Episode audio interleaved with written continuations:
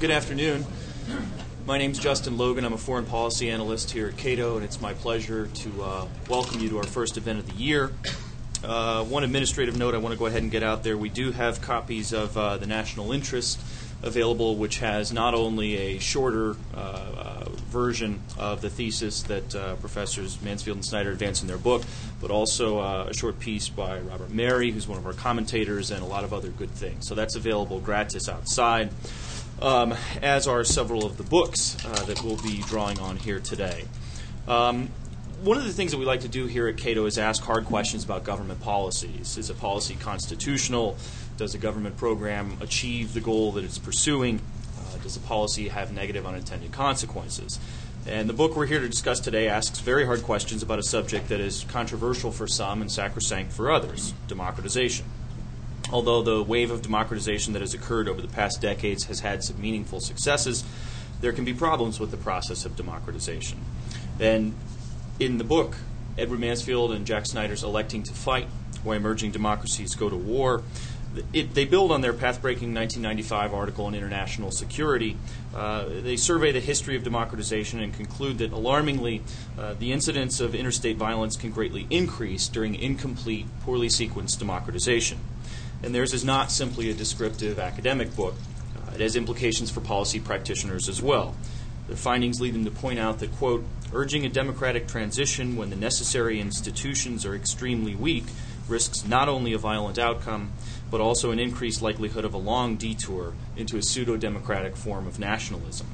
With events continuing to unfold in Iraq and the greater Middle East, and with some analysts pushing for democracy promotion to take even higher priority in the hierarchy of U.S. policy goals, the book's findings will have serious implications in the years to come.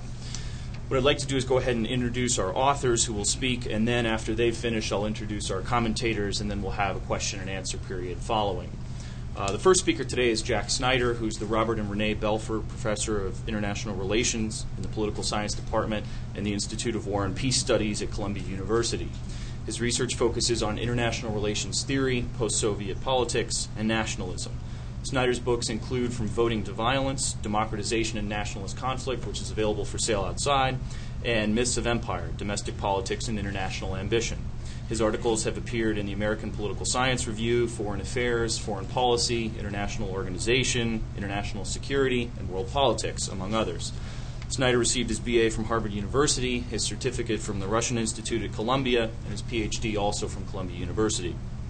Second speaker today is Edward Mansfield, who's the Hum Rosen Professor of Political Science at the University of Pennsylvania and the director of UPenn's Christopher H. Brown Center for International Politics.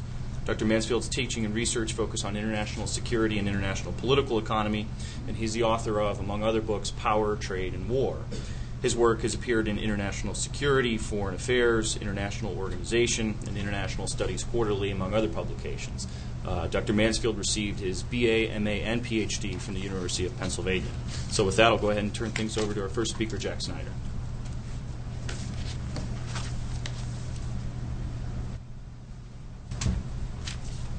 Thanks so much, Justin, and thanks to you for coming. President Bush says that America is safest when democracy is on the march. And President Clinton said that since no two democracies have ever fought a war against each other, that in order to make the world more peaceful, we should promote transitions to democracy. Well, over the past year, we've seen plenty of elections in the Middle East. It's a big social science experiment that's been going on there, and the results are starting to come in. Most of them are pretty dismaying.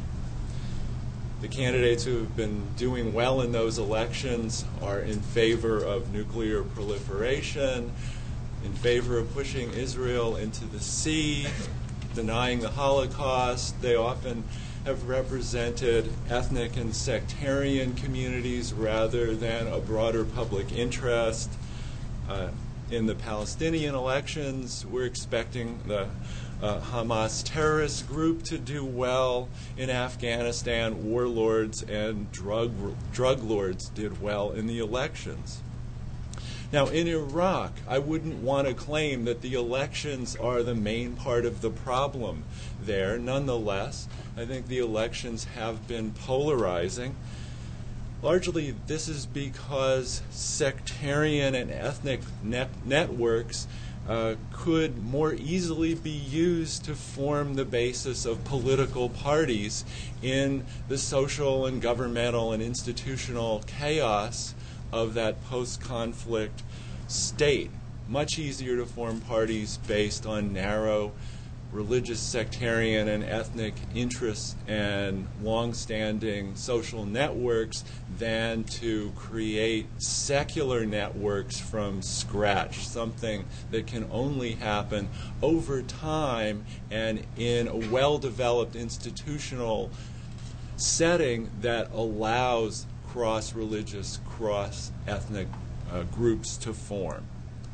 So, in light of these results of the Middle Eastern elections of the last year, let's step back and assess the overall strategy for forced pace uh, democratization. Now, the research that uh, Professor Mansfield and I have been doing argues that it is true that if the world were populated by mature democratic countries, it would be more peaceful. But the problem is getting from here to there. Our research finds that countries that are just starting to democratize with weak political systems are more likely to get into wars, both international wars and civil and ethnic wars, than are other kinds of states. So let's think about uh, the list for the 1990s. In Yugoslavia, the war broke out about six months after elections were held all around uh, that country. Armenia and Azerbaijan held elections after the breakup of the Soviet Union that international observers deemed reasonably free and fair. Those elections, in both cases, were won by nationalist politicians. Shortly after the elections, the conflict between those two states intensified. In Burundi in 1993, the international community looked at the ethnic minority military dictatorship in that country and said, if you don't democratize, you get no more aid the Tutsi minority regime said, okay, we'll hold elections. Not surprisingly, the Hutu majority candidate won and tried to institute dramatic changes in the composition of the military, previously dominated entirely by the Tutsi. This led to fears and tensions on both sides, which quickly broke out into ethnic violence that subsequently killed a couple of hundred thousand people. In Indonesia, violence broke out literally the day after the East Timor independence referendum was passed. Between Ethiopia and Eritrea, a World War I style trench war broke out towards the end of the 1990s.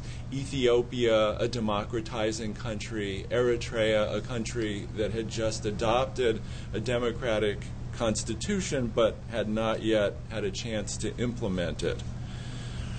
Russia's war in Chechnya, especially the second Chechen war, was embroiled in Putin's campaign for the presidency of Russia, thinking that a quick apparent victory in Chechnya would give him a boost in the polls and allow him to succeed Yeltsin as president. And in fact, it worked just that way. Uh, the fact that the outcome of the war was less successful than he had hoped was really something that became apparent only after the elections. India and Pakistan fought the Kargil War, two elected governments brandishing nuclear weapons. Uh, in Pakistan, the war uh, began shortly after some constitutional changes that, at least on paper, actually made the country more democratic by increasing the authority of the prime minister vis a vis the military.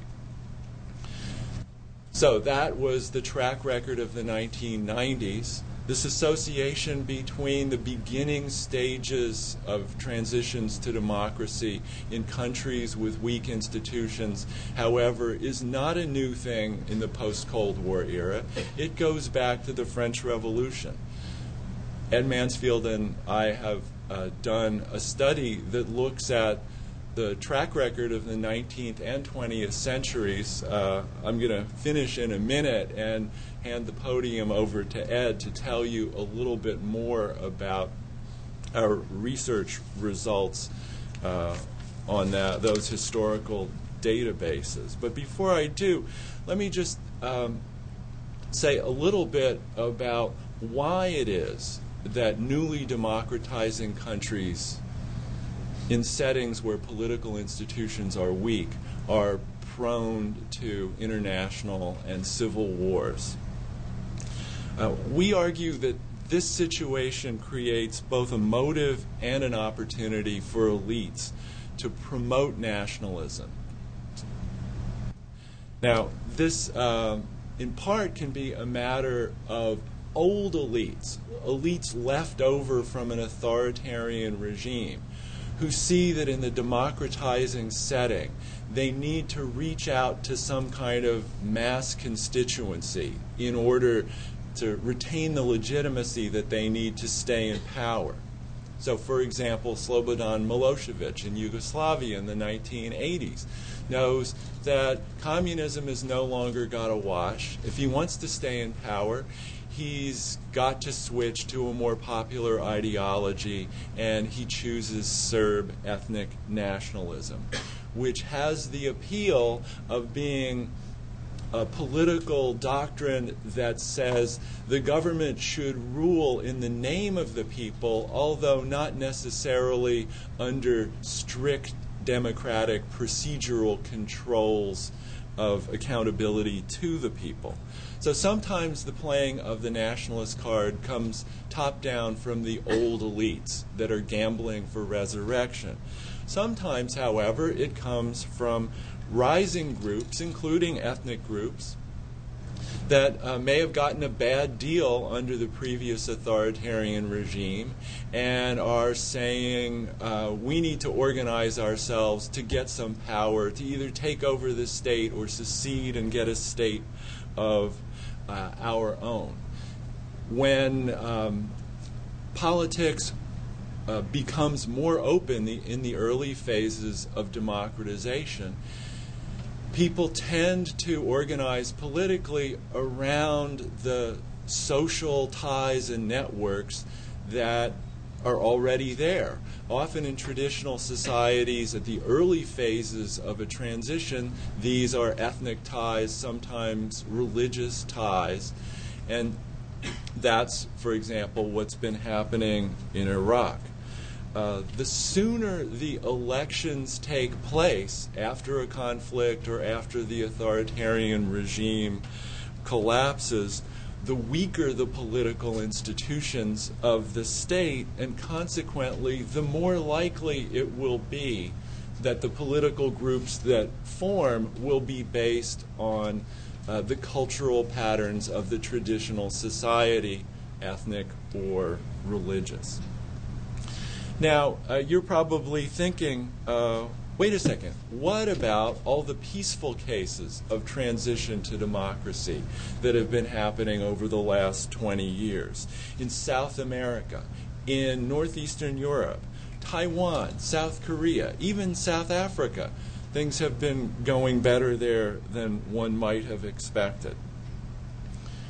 Well, these success cases of transition to democracy are mainly ones that are relatively well off in terms of per capita income, where literacy is relatively high, where citizen skills to participate in democracy are relatively advanced. And where in many cases there was an institutional legacy from past attempts at democracy, or where there were fairly strong state institutions left over from the authoritarian regime that the, that the emerging democracy could put to democratic purposes, as happened in South Africa. So, as we look around the Middle East, one of the reasons why elections have not been going very well there over the last year is that none of these favorable conditions exist in most of the cases. There are countries with low uh, GNP per capita where literacy rates are not good. Uh, they're some of them oil states and oil economies are notoriously hard to mix with democracy. They're multi ethnic states, and they're states where who is the nation that should exercise national self determination is an unsettled question. So, what's our prescription for dealing with the problem of states that lack the precondition, preconditions for successful, peaceful transition to democracy? Uh, we say get the sequence right. If your job is democracy promotion, start by working on helping countries build effective state institutions. Institutions of the state that follow some rules that are not mired in corruption. Institutions of the state that create uh, a legal system in which uh, citizens can get a fair and equitable hearing. Uh, then, after there's some initial progress in creating the beginnings of a rule of law state, then move more towards the creation of institutions needed for mass political participation, the professionalization of journalism, the strengthening of political parties, and then wind up the process with free and fair, no holds barred elections. Don't start the process with the elections, but hold the elections after the institutional basis for success has been put in place. Uh, this is not easy to accomplish. Probably in the Q&A we'll talk about how to accomplish that. But since my time is out, uh, I'm going to hand off now to Professor Mansfield. Thank you.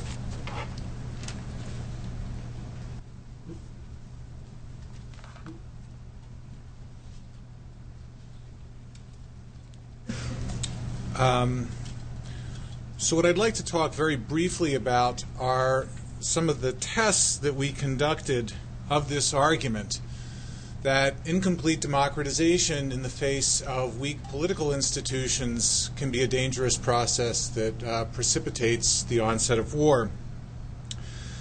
Um, to test this argument quantitatively, and uh, Professor Snyder described some of the uh, case study based tests that we conducted, and the book includes both narrative case studies, as well as a series of quantitative tests.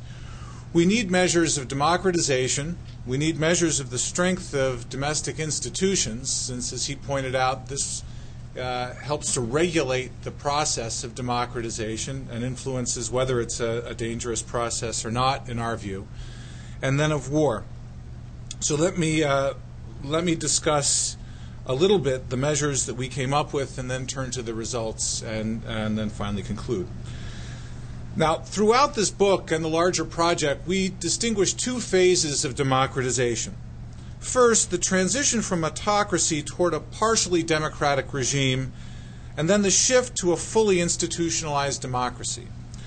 We argue that hostilities are more likely to break out during the first phase, when old elites threatened by the transition may still be powerful and the institutions needed to regulate the process are still quite weak.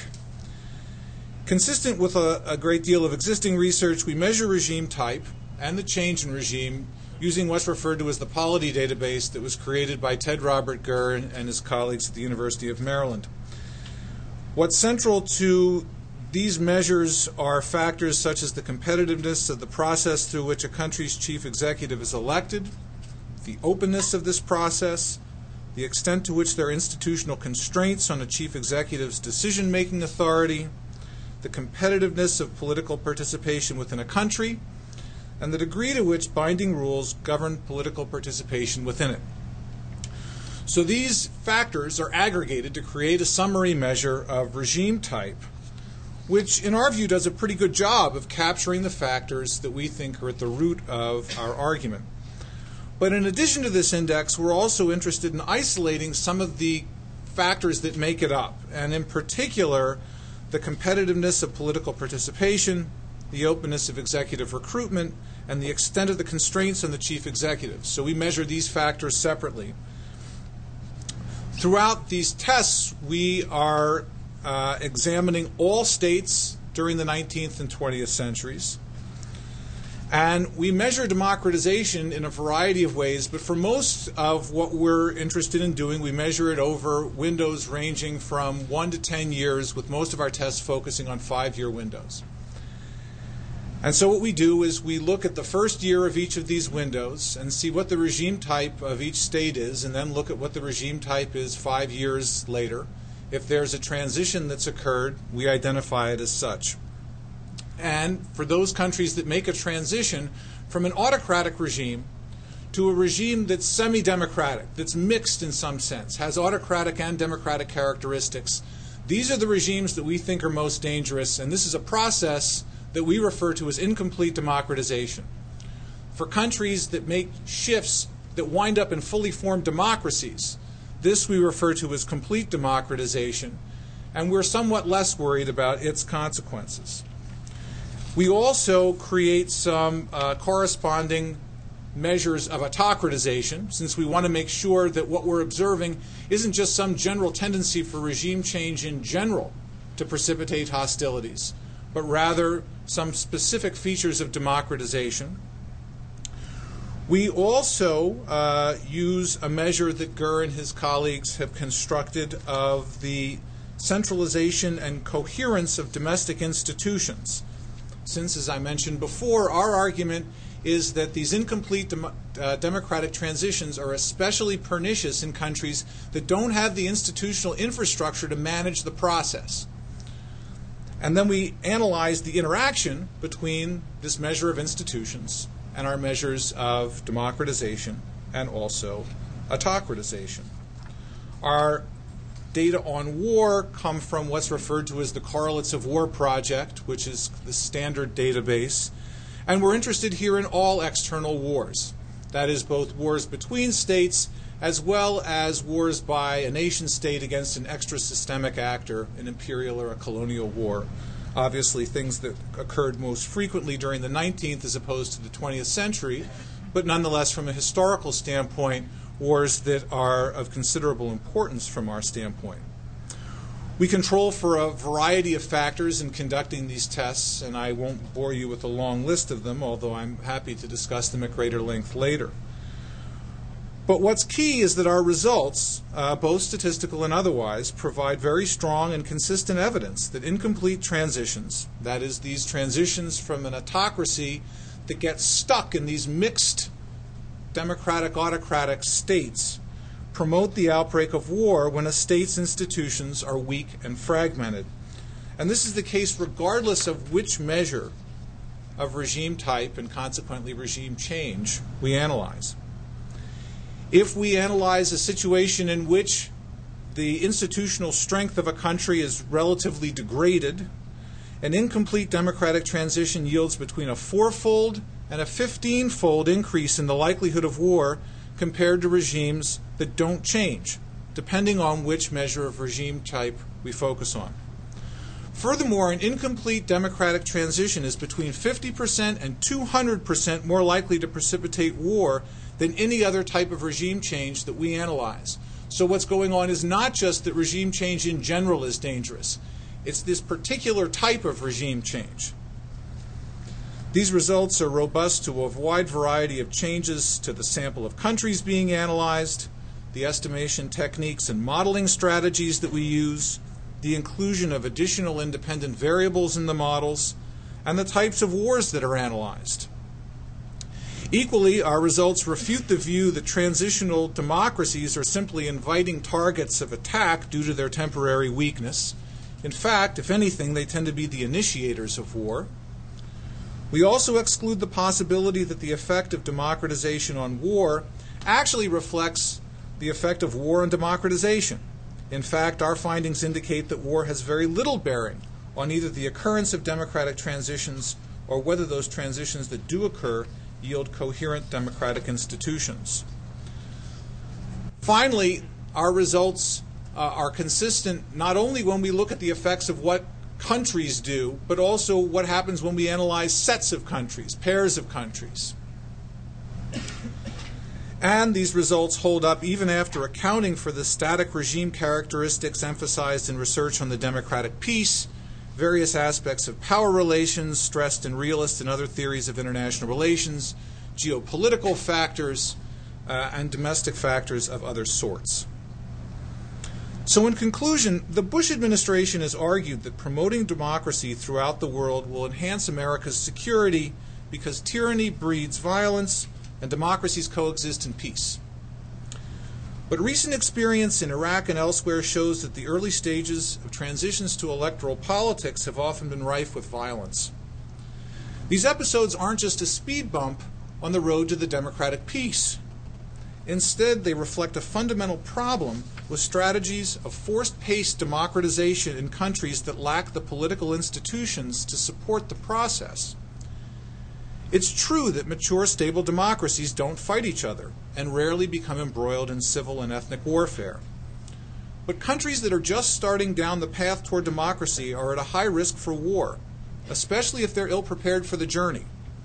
Pushing countries too soon into competitive electoral politics not only risks stoking war, sectarianism, and terrorism, but it also makes the future consolidation of democracy more difficult. Pressure to democracy, applied under the wrong conditions, is likely to be counterproductive and dangerous. Thank you very much.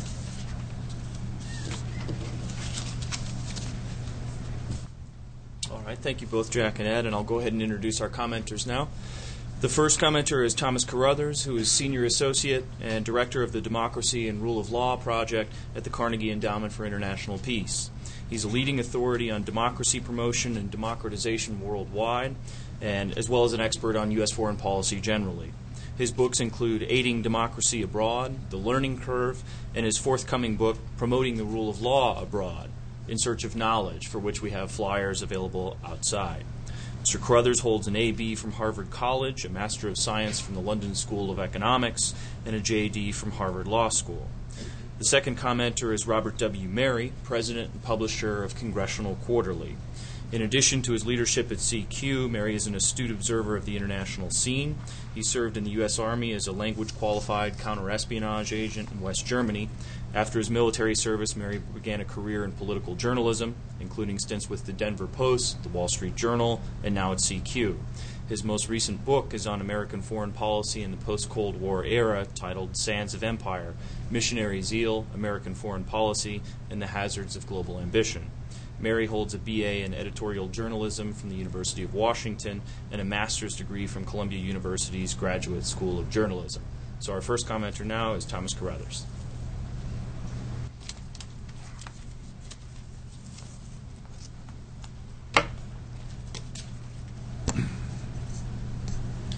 Thank you very much. It's my pleasure to be here at Cato today as part of this, uh, I think, useful discussion about this important book. As I think everybody here knows, in the last several years, the Washington policy community is asking a lot of democracy. Uh, democracy is going to bring peace in the world, democracy is going to end terrorism, democracy is going to promote economic development. And a lot of, I would say, overstated and probably over enthusiastic statements have been made uh, from the top down in the Washington policy community about the power of democracy to solve the world's ills. As a response to that, uh, a lively debate is emerging about each of these three central propositions. People are beginning to question whether, as uh, President Bush and others have said, does democracy really reduce the chance of terrorism? People are beginning to question, or people have been debating for a long time, but I'd say more, more intensively now is democracy really associated with economic development or not? And thanks in part to this book, uh, people are also starting to debate more seriously to what extent does democracy really bring peace? And should we count on democratization as a method of peace building in the world? So, this book is part of a very important debate about the role of democracy in American foreign policy that's occurring. One of the things that troubles me about this debate, as I've watched it unfold, is that there's a tendency on the part of what I would call the enthusiasts to overstate their positions and to put forward what sound like sort of statements of elixir, that democracy is a magic elixir which is going to take care of these things. And then there's a mirror image response on the part of some people, uh, and I'm not including uh, Professors Snyder and Mansfield in that camp, to strike back and say, no, in fact, democracy is dangerous or bad in a number of different ways. Uh, I'm concerned about overstatement in this debate because what we end up with are sort of caricatures on each side, and we lose the valuable middle. I think this book represents an important development in developing that valuable middle, although I'm a little concerned about whether or not it's lapsing at times because of the stridency of some of what it's pushing against. I feel there are times when it's pushing a little bit too hard to perhaps overstate some of its conclusions and reach sort of simplified policy conclusions that I think may overstate its case. So, though I, I very much agree with the spirit of the book, which is to take a very hard look at the realities of democratization in different parts of the world and the fact that they're often associated with conflict, I do have a couple of concerns, and in my short time here, I'm going to set out two of those. The basic thrust of the book, and, and what we heard in the presentations today, is that moving towards mass political contestation before a country really has the institutional requisites of consolidated democracy is dangerous, both for the possibility of civil war and interstate war. When political institutions are weak, is the phrase that's often used in the book and in, and in the talks that we heard today, bad things can happen. Now, when I look at the last 25 years or so in the world and say, okay, there's been a lot of democratization that's been attempted and some achieved in the last 25 years, what really is the picture? I see a very clear division between two sort of you can draw the world into two halves, and, and Jack referred to it here. On the one hand, you have some attempts at democratization associated with conflict in several different places, above all, the former Soviet Union, former Yugoslavia, parts of Africa. On the other hand, you have a lot of democratization in other parts of the world, Latin America, Central and Eastern Europe, north of the Balkans, and significant parts of East Asia and Southeast Asia, where you have almost no conflict, almost no interstate, essentially no interstate conflict with a couple of minor exceptions, and surprisingly little civil conflict as well. And so for me, I look at those two, that division, and I say, what's going on here? Why am I seeing conflict over here and not conflict over here? And if I take the statement, well, maybe it's where political institutions are weak, you tend to get more conflict, and where they're stronger, you don't. I think that's a overly broad characterization of what's happened. Let me explain what I mean. I think the reason that you have so much conflict associated with political change and democratization in the former Soviet Union, in former Yugoslavia, is basically the breakup of empire. You have empires which contained within them incipient and after the breakup new nation states or new republics, and that proved to be a very conflictual process.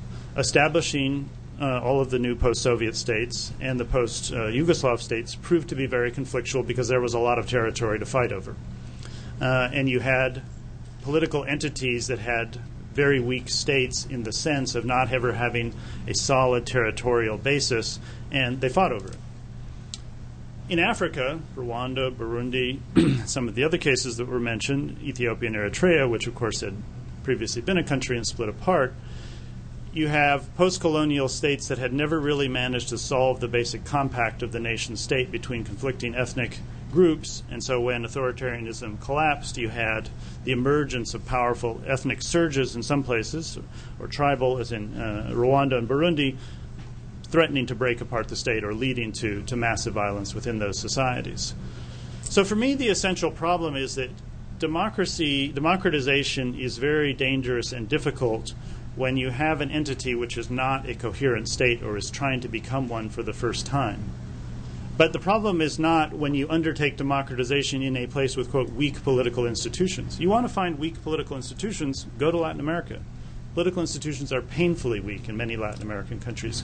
Go visit a Nicaraguan ministry if you want to see a weak political institution. Yet, in Latin America, despite a historic wave of democratization in Latin America, almost no conflict. And so I think saying weak political institutions tend to cause conflict is overgeneralizing for what really is a problem of state coherency. And yes, it is very hard when you have the breakup of empire to both form a country of Armenia or Azerbaijan at the same time you're trying to democratize it. And that can lead to the appeals of nationalism and other things that can lead to the conflict. But I have a feeling uh, that there's going to be a lot of conflict in that the breakup of empire, no matter what's happening politically in those new states, because there's a lot of territory to fight over that really hasn't been settled. So I'm concerned about this statement that weak political institutions are really the key danger leading to both interstate and, and within state conflict. And I feel that we really have a, a more limited problem that we should focus on. And I feel that when you look at certain cases, I felt you were straining in some cases to make your case. For example, in the book, they feature the case of Argentina in 1981 and the, 1982 in the Falklands War. When I think about Argentina and the Falklands War, I think some pretty nasty military generals with a sort of sense of fading popularity and desperation due to the economic situation and a lack of legitimacy launched a pretty nasty war to try to build up their image. That comes under the cases of democracy is dangerous. And I, I must admit, I had to scratch my head and say, "Now, how does that make democracy dangerous? Wasn't that military generals?" And you, and I, so I read carefully what you wrote there, and I went back and read some things about Argentina in 1981. And you say, "Well, you know, it was the late military dictatorship, and they were trying to liberalize, so it's a liberalizing authoritarian regime that's dangerous." I feel like, isn't it just that you had some nasty military generals who launched a war? And ever since Argentina became democratic, they haven't done that kind of thing. And they've talked to the British and they've tried to work this out. So I was a little puzzled that the generals in Argentina, the war that they launch, ends up that see this shows that democracy is dangerous. I was similarly puzzled when I looked at the conflict in Peru and Ecuador, which I think you make a bit more of perhaps than than other people would in your sort of looking for other cases of interstate war, that the least democratic regime in South America in the 1990s was Fujimori, who was involved in that conflict. Yet again, that's evidence that democracy is dangerous. And again, I had to scratch my head and say, wait a minute, Fujimori was the one involved in the war, the least democratic leader in South America in the 1990s, yet democracy is to blame? So I started going through your cases, and I, I feel you were straining hard to show that, well, you know, it's bad when you have a populist authoritarian government looking for popularity. Why is democracy getting the blame for that? So I felt not only were you overgeneralizing about when political institutions are weak, but I felt you were going through your cases, and to me there was a feeling of straining hard to add evidence uh, to what you were, to your general thesis. My second comment is about the idea of a preferable sequence, sequence of transition. The idea being, as was explained, first you have institutional development, especially rule of law, and then mass participation. It's a very appealing idea, and I think those of us who work on democracy promotion would probably love to see that happen. It doesn't happen in a lot of places. Why not? One main reason, which you don't refer to, is the fact in the last 20 to 25 years, international legitimacy is now, and domestic legitimacy is gained by regimes and governments by having elections. And people want elections. And it isn't the international community telling them you ought to have an election. When Abacha died in Nigeria, the next morning, Nigerians woke up and said, We want elections. When Suharto was chased out of power, Indonesians said, We want elections. Uh, it was not the international community coming and saying, You have to have elections now. They wanted a regime that was legitimate, and the way you get legitimacy is through elections. Like it or not, in terms of how we democratizers might think they ought to proceed. In Iraq, we tried to say, don't have elections. They said, we want elections, and we're not kidding. Uh, and so the international community really isn't in a position to say, hold off on elections for a generation or two while you build up the rule of law. People aren't going to do that. Um, secondly, you give the implication that it's really the international community that's in control and sort of, as you say, fast pace. The, the implication is there's a coach running alongside democratization trying to make them go faster. Um, of course, one can point to Bosnia as a case where the international community did push elections. It's a very exceptional case. Rarely does the international community have that much impact on a country, and rarely does it have the imperative to have elections that it did then. In many cases, I can tell you, democracy promoters are going into countries and saying, slow down, take it easy, don't rush into elections. Um, we were certainly doing that in Iraq. Carnegie wrote a number of things saying, do not rush to elections in Iraq. This is not the way to solve the basic conflict that's going on among the different sectarian groups there. And so you're, you're overemphasizing the role of the international community. Third, in many cases, a country gets to a point where it doesn't have the rule of law. It has a dysfunctional authoritarian government, say Egypt, which is constantly violating the rule of law. And you, and you could say, well, don't move to mass participation, just work on the rule of law. Well, Egypt has been working on the rule of law for a long time. The United States has the largest single rule of law promotion program in Egypt anywhere in the world. It's been a total failure because there's no alternation of power no real political space, no accountability of the government. And in those situations, the lack of democracy prevents progress on the rule of law. And I happen to have here an interesting book on promoting the rule of law, which I've just published, um, which I recommend to people. Not just forthcoming, it's here. And what we find is that you really need to have, quote, the political will to have improvement on the rule of law, and that comes from the accountability and the push from below. It's an interesting book I recommend to you by uh, Professor Chavez in Argentina looking at the different provinces in Argentina and saying those that have made progress on anti corruption and the rule of law are those that are the most democratic and have alternation of power. Alternation of power is the key to solving the problem of rule of law in many countries. And it's when you're blocked and you don't have that that you have the corrupt authoritarians. And so dreaming that these authoritarians are going to happen upon a technocratic, generation long solution towards the rule of law, the citizens are going to be patient enough and put it off their aspirations for a generation, I don't see where that's going to happen other than maybe Singapore, where they're very, very wealthy and they're willing to put up with that. That's not going to happen in Egypt. And the longer you wait, uh, the worse that election you're afraid of is going to be in Egypt. Because part of the reason it's so scary now is because they haven't done anything on opening up the political space for 20 years, and there's a tremendous amount of accumulated pressure. You tell them to wait another 20 years, then you're really not going to like what's going to happen when they eventually do have an election. Thanks very much.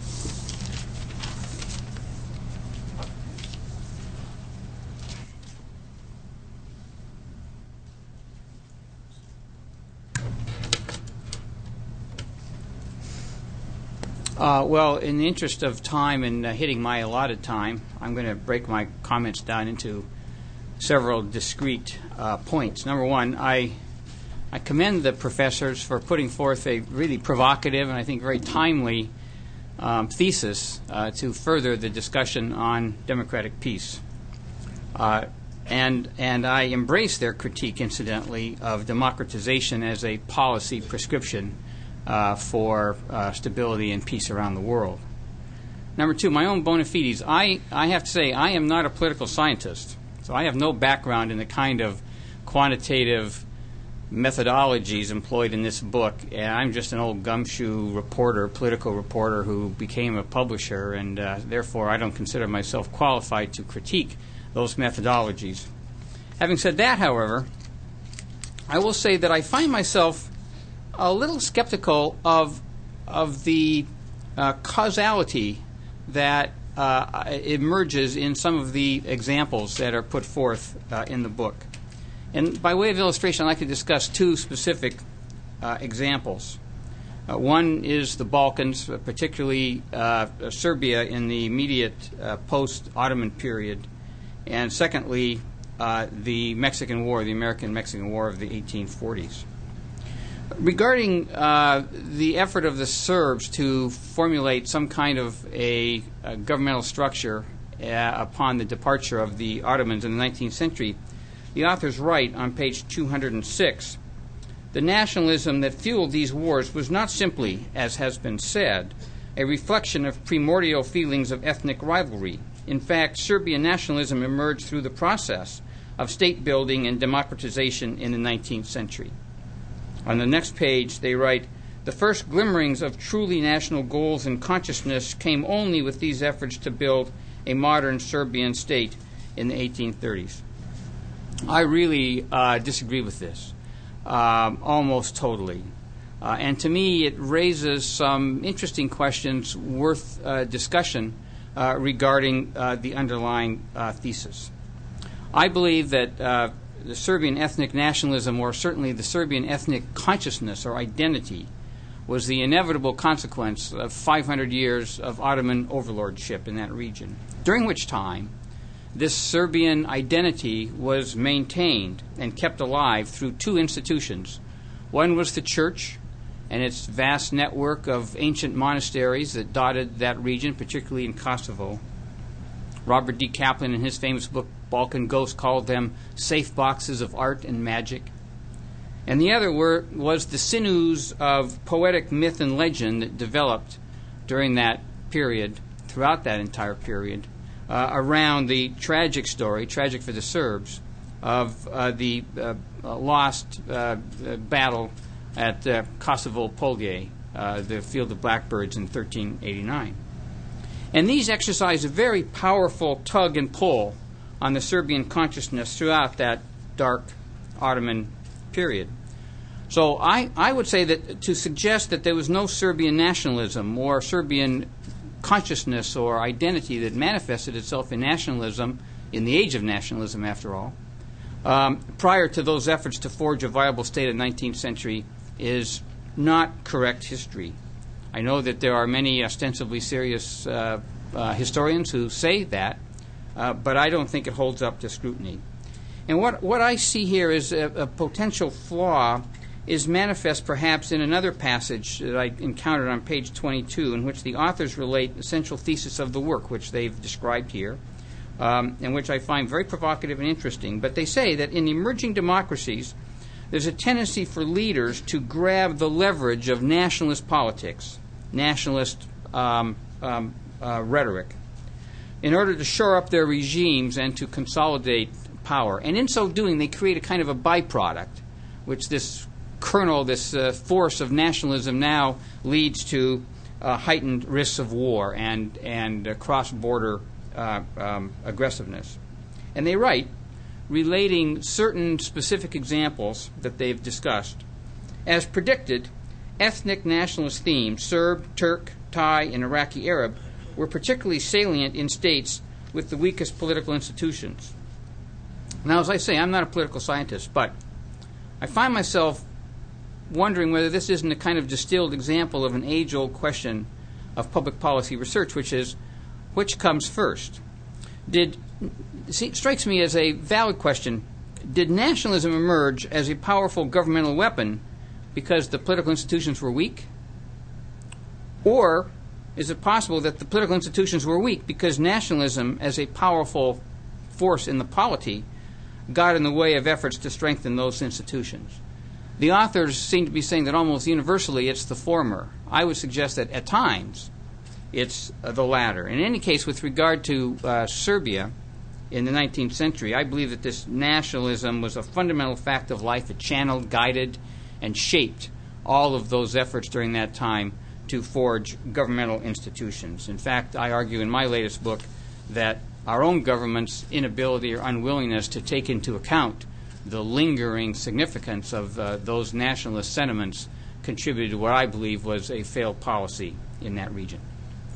On the Mexican War, the professors take a little bit different tack. They're, in my view, properly circumspect in suggesting that probably any American regime, democratizing or not, would have wanted those territories, namely Texas and California, and given the relative power positions of the United States and Mexico would likely have simply grabbed those territories, again, irrespective of the level of democratization.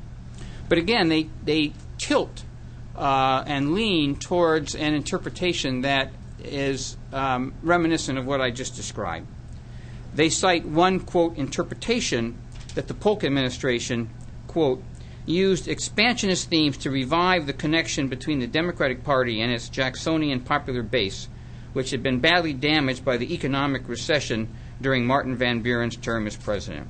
What I get here is a suggestion, and it's manifest in other historical examples that they use, that these leaders sort of cynically manipulated these themes in order to consolidate their power internally, and then, in so doing, created that byproduct I mentioned which is um, a tendency to push, to have these nationalist sentiments well up to such an extent that they push uh, the polity towards uh, um, cross-border aggression. I, I'm, I'm writing a book for Simon Schuster right now on uh, the politics of American expansionism uh, in the 1840s. Uh, and I believe that in the terms of Polk's War, it's very clear that these expansionist and nationalist themes were integral to the Jacksonian sensibility from the very beginning, from the beginning of Jackson. And that Jackson himself was the chief promoter of both, um, uh, both publicly and privately to Polk as Polk was emerging as the likely next president. So, in terms of history, leaving aside any quantitative theorems, I believe that Polk turned to those themes because, number one, they were intrinsic to his basic fundamental outlook on politics and the country. And number two, because he sensed correctly, unlike a lot of people that are viewed even today as great politicians of that era, that there was welling up within the country a powerful wave of sentiment that was consonant with his own and Jackson's own views about uh, American expansionism and the vision of a nation that stretched from the Atlantic to the Pacific. And uh, as I note, many great politicians of the time, including Clay, Calhoun, and Webster, and Martin Van Buren, we could throw in for good measure, all missed this. Clay and Van Buren, by the way, uh, essentially uh, scotched their effort, their uh, possibility of becoming president in 1844 because they opposed the annexation of Texas. So they didn't understand what was going on. Polk did, and so uh, to me, it's um, the authors are wise to suggest that this majority coalition likely would have emerged irrespective of the status of uh, the uh, nation in terms of democratization. But and I and I think that you might be able to apply some of that to some other examples as well. I just in reading the book, I came across the example of Prussia, or what they call Prussia slash Germany, the German principalities in the Bismarckian period. And I found myself wondering, well, now if it's true or likely or possible that this majority coalition would have emerged in America, which would have led to war in any case, irrespective of democratization, why wouldn't it be equally true with regard to Germany, Prussia, and the German principalities uh, in the 1860s and 1870s, which, after all, was the age of nationalism, uh, wouldn't they? Would they not have found a way to unite, irrespective of where they were in terms of this continuum of, nas- of, of democratization? And would they likely have gone to war if that would have furthered that aim? I believe that if it's true of America and Mexico in the 1840s, it probably is equally true of Germany and uh, the German principalities and uh, Prussia in the 1860s and 1870s. So I guess I don't quite buy the causality. And I had the same problem with our American policy during the 1990s with regard to the Balkans. And it was encapsulated uh, in a uh, sentence from the book of our last uh, uh, ambassador to Yugoslavia, the late Warren Zimmerman, who wrote that what he was grappling with there was, quote, violence provoking nationalism from the top down. I don't think that's normally how politics works. And I think that uh, there's too much of that uh, sentiment um, in uh, uh this uh, thesis. Having said that, I'll just reiterate that I uh, think it's a, a, tremendous contribution to the discussion, and uh, that's one of the reasons why I'm very pleased to be part of this particular uh, forum. Thank you.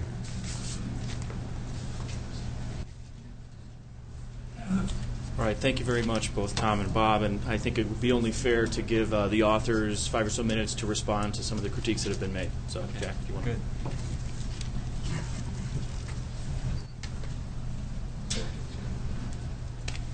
Uh, well, these are terrific points made by people who are very smart and expert, and so uh, I appreciate their contribution to the debate. Uh, let me just touch on um, a few points here. First of all, um, what role does our argument about weak institutions in transitional states play in some overall theory of why wars happen or why democracies consolidate.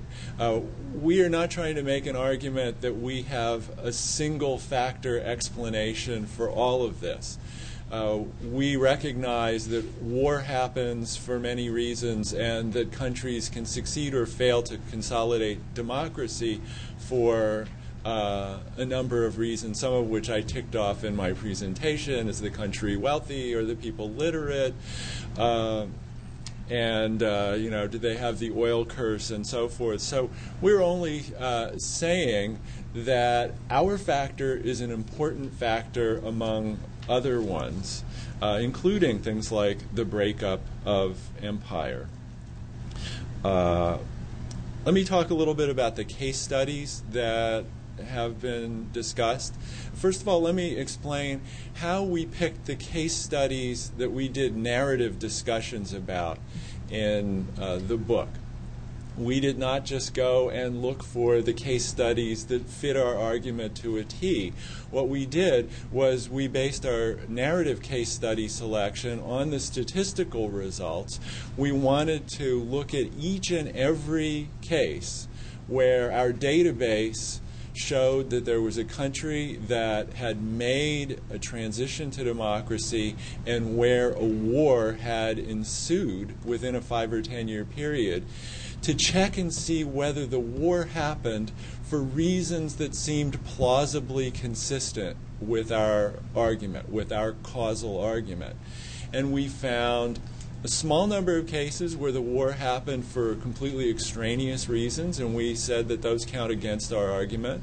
We found a lot of cases where the war happened for exactly the reasons that we said.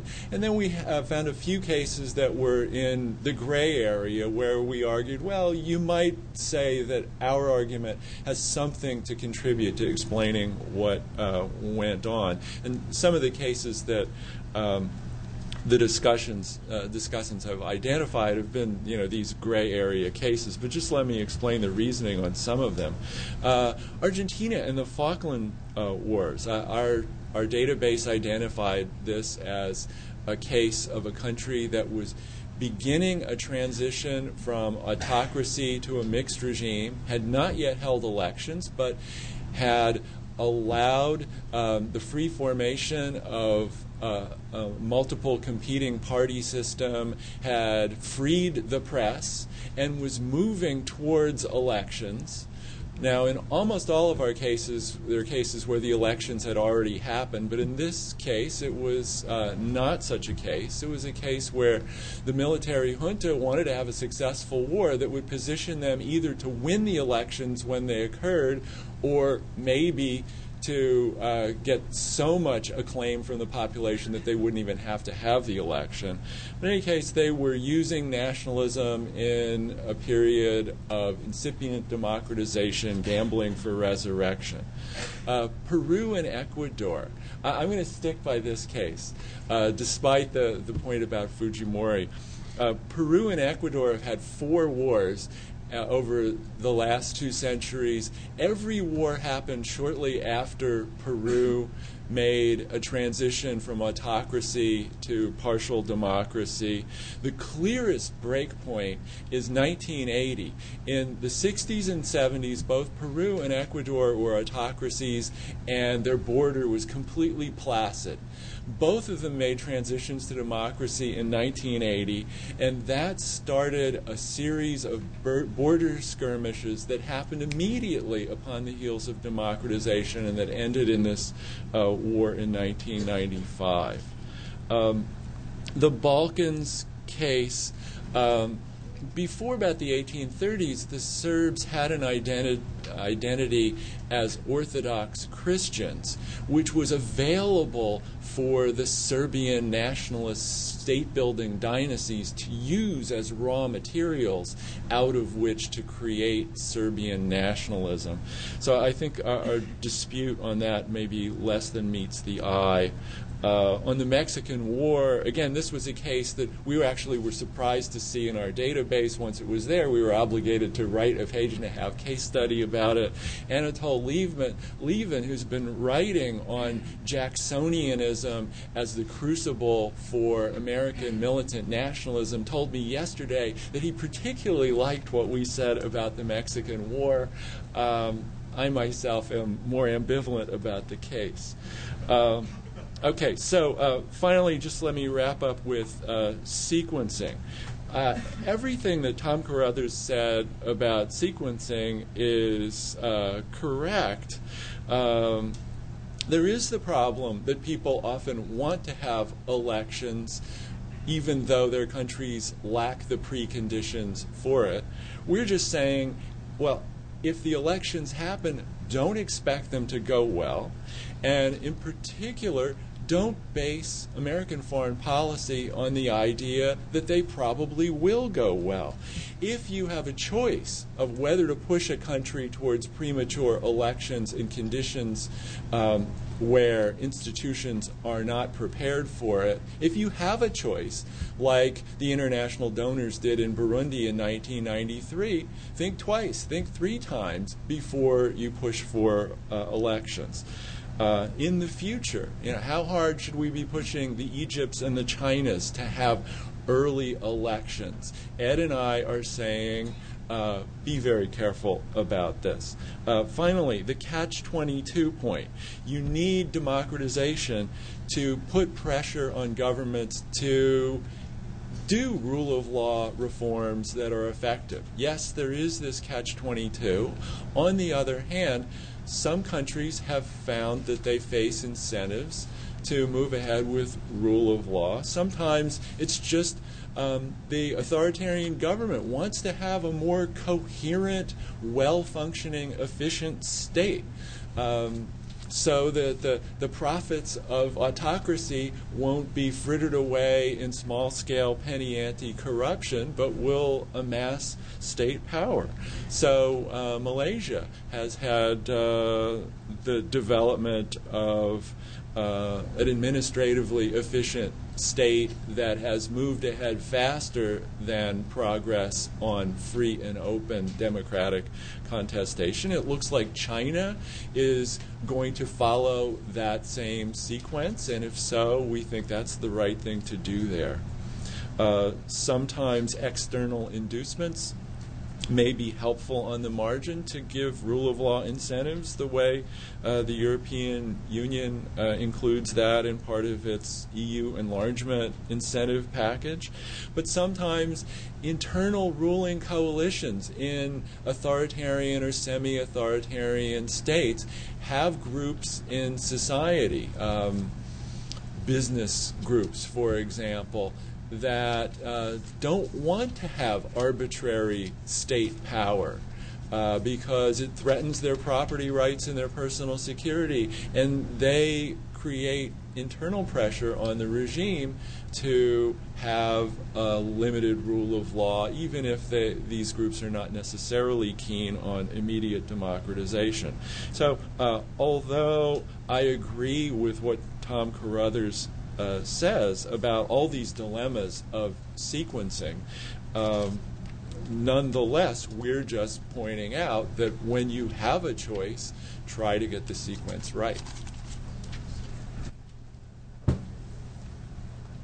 All right, thank you, Jack. We've got probably about 20 minutes for question and answers, so I'll make the obligatory requests to number one, please wait for the microphone, which will come around with an intern. Uh, number two, please identify yourself and any institutional affiliation you may have. And number three, please keep your question as uh, punchy and short as possible so that we can get as many as possible. So if, at this point, if there are any questions right here on the front, the green shirt. David Eisenberg, British American Security Information Council. This question is to Professors Mansfield and Snyder. You write on page two of your book the following States risk nationalist violence when they attempt to transition to democracy without institutions of public accountability, quote unquote. My question is simply with respect uh, to a country which is in everybody's mind these days, i.e., Iraq, how big of a danger is this?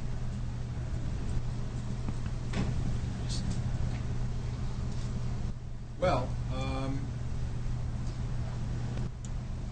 it's a big danger, I think. Um, you know, these institutions are, at this point, still relatively poorly formed. Um, and obviously, the, the challenge that faces the United States and the rest of the international community is helping the Iraqis to put these in place. And Um, I think I think the short answer is that unless we do a good job of that, the specter for violence in Iraq looms very large. Okay. Next question. Right there in the back, Leon Hadar. Right there. Uh, Leon Hadar, Leon Hadar at Cato. Um, it seems to me when I study wars in the modern era, the, the main cause seems to be nationalism. And my question is can you explain to me what is in democracy that modifies, reduces, mitigates nationalism? I don't see, you know, the causality here. And as some people mentioned, the breakup of empires and so on, it's really nationalism the main cause. You can really make a distinction between liberal nationalism and organic nationalism, for, for example. But democracy, if anything, seems to me a cause of you know, accelerating process of nationalism. Uh, historically, since the French Revolution, movements towards democracy have generally been associated with uh, the rise of nationalism.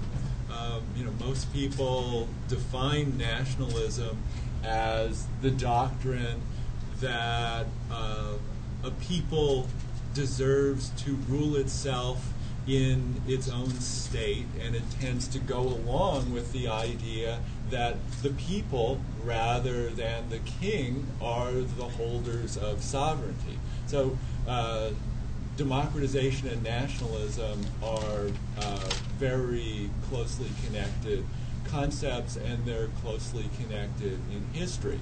Uh, However, we would distinguish between uh, the kind of uh, reckless nationalist myth making that runs rampant in uh, transitional democratizing countries, incomplete democratizers, where uh, the free marketplace of ideas is not well formed, where journalism is not professionalized, where publics are not sophisticated in sorting out uh, myths from better founded arguments, and where the institutions of accountability of the government to the people are not as uh, uh, well developed as they are in mature democracies. So mature democracies certainly have you know national patriotism, but in their public debates about who are our enemies and what should we do with them,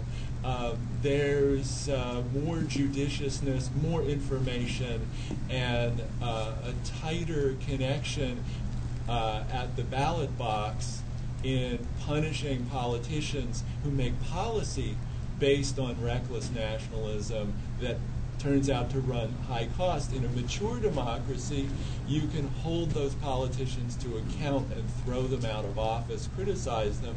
In one of these poorly institutionalized, uh, transitional, incomplete democracies, you can get away scot free with nationalist myth making and mobilization, and that's what happens in many of these cases that we've been writing about. Another question right there in the back on the aisle.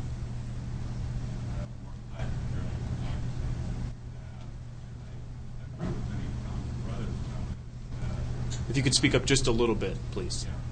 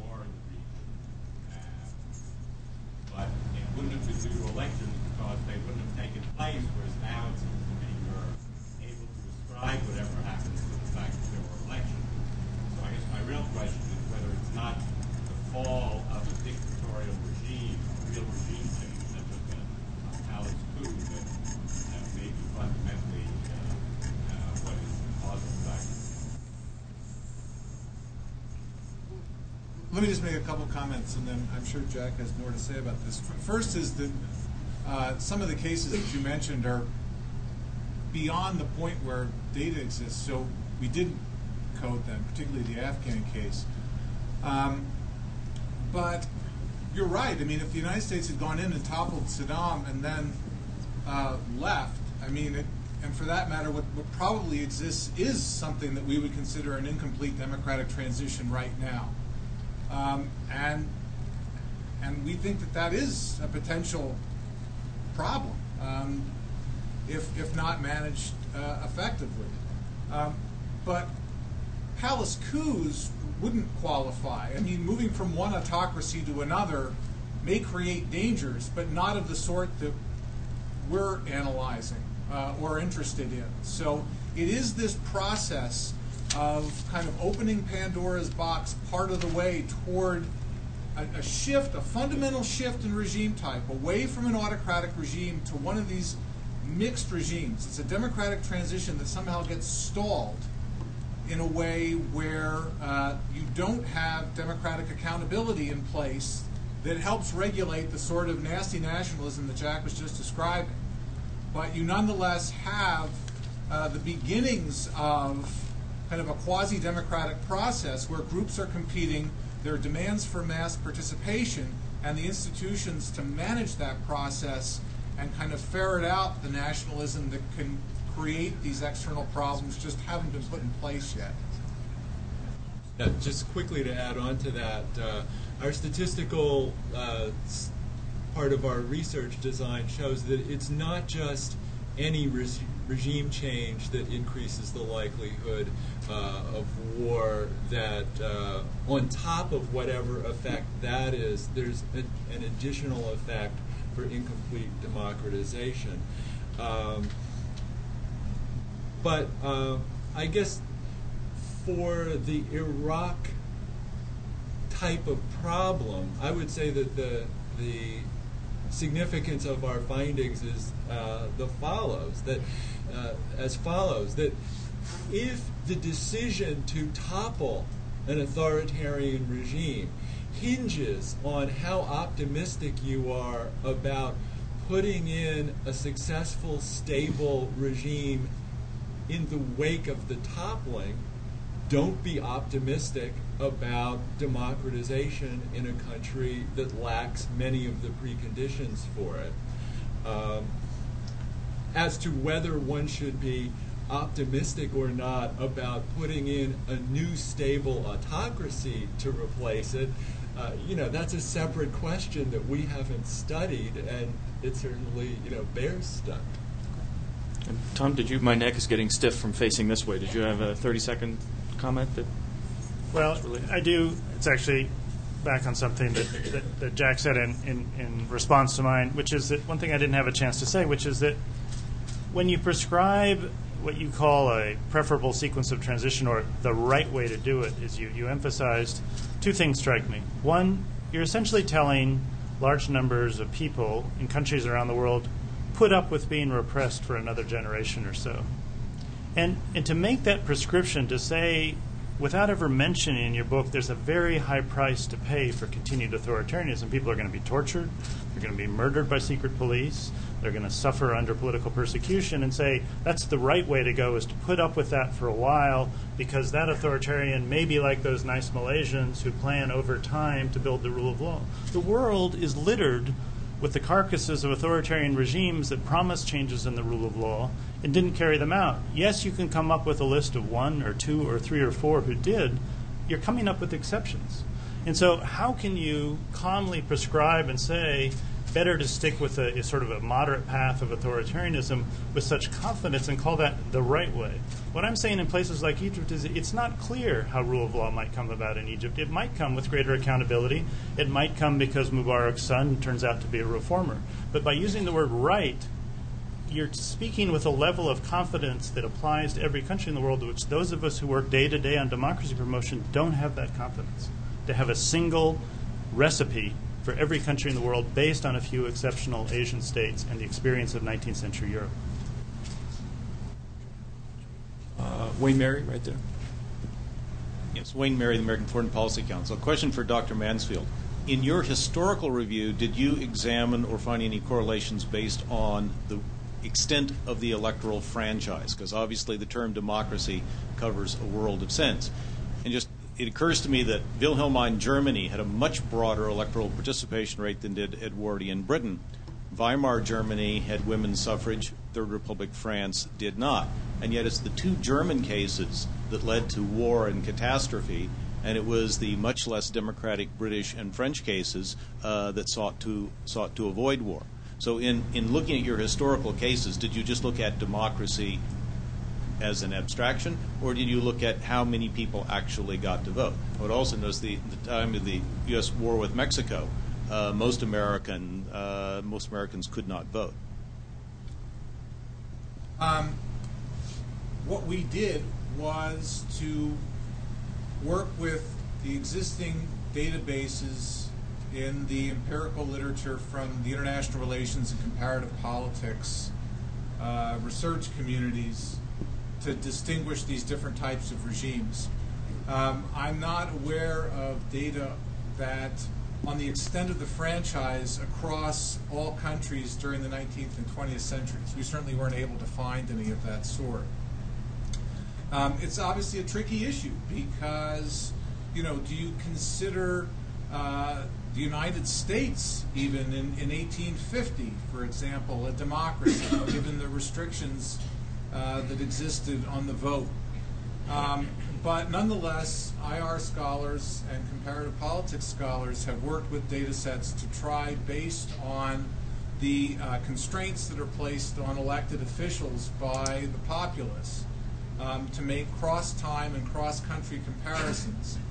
And that's what we relied on in order to make these assessments. But the short answer to your question is no, we did not, uh, and we're not able to um, make comparisons of the extent of the suffrage per se um, across time and across countries, particularly in the 19th century. Got time for probably uh, two more questions. There's one all the way in the back there, and then one right here on the aisle.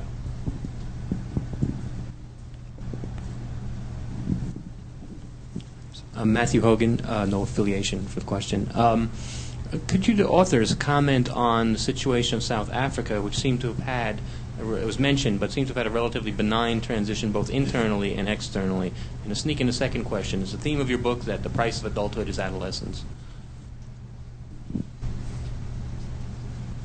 Uh, the uh, one of my friends suggested that the title of the book is, should be uh, "Adolescent Democracies Gotta Love 'Em, Wars and All." Uh, South Africa is a good example to illustrate our hypothesis because the apartheid regime in South Africa had all the institutions that you need to run a democracy. Uh, it had uh, an effective, rational, legal uh, state. It had uh, professionalized journalism. It had um, uh, political parties and an electoral system that uh, was well institutionalized. And so you had all that stuff ready to go. Uh, the only thing that you didn't have was you didn't have the majority of the population being allowed to vote. But it was a usable state with a set of usable participatory institutions, which then uh, were uh, a key factor, not the only factor, but a key factor making the transition to democracy relatively peaceful and relatively successful in South Africa. To put it another way, South Africa democratized in the same sequence as Great Britain did. And that's why the South African transition looked more like the British transition than it did to, say, the Burundian um, transition. Uh, while I have the floor, just let me um, make uh, a quick reply to uh, Tom's point about the costs of waiting. Um, I take that point, but at the same time, there's a qualification to it. We argue that holding elections too soon runs the risk of mobilization of anti democratic forces who then can entrench themselves and make the autocratic detour even longer than it would have been if you had only waited. Uh, one example that's often invoked along these lines is holding elections in Bosnia too soon after the Dayton Accord as a factor that helped entrench the ethnic nationalist political forces uh, there. Uh, how often this uh, unnecessary uh, entrenchment and detouring happens as a result of premature attempts to democratize is something that we did not really systematically study. We know it's a problem, uh, but we don't have any systematic findings on how widespread a problem it is. And the last question will come from the gentleman right there. Uh, Corey Flintoff from National Public Radio. I wonder how your thesis applies to examples like Haiti in the 1990s when there was a, a strong uh, U.S. supported and UN supported attempt to establish rule of law and reform the police and reform the courts and, and so forth that uh, looked promising for a few years but finally failed.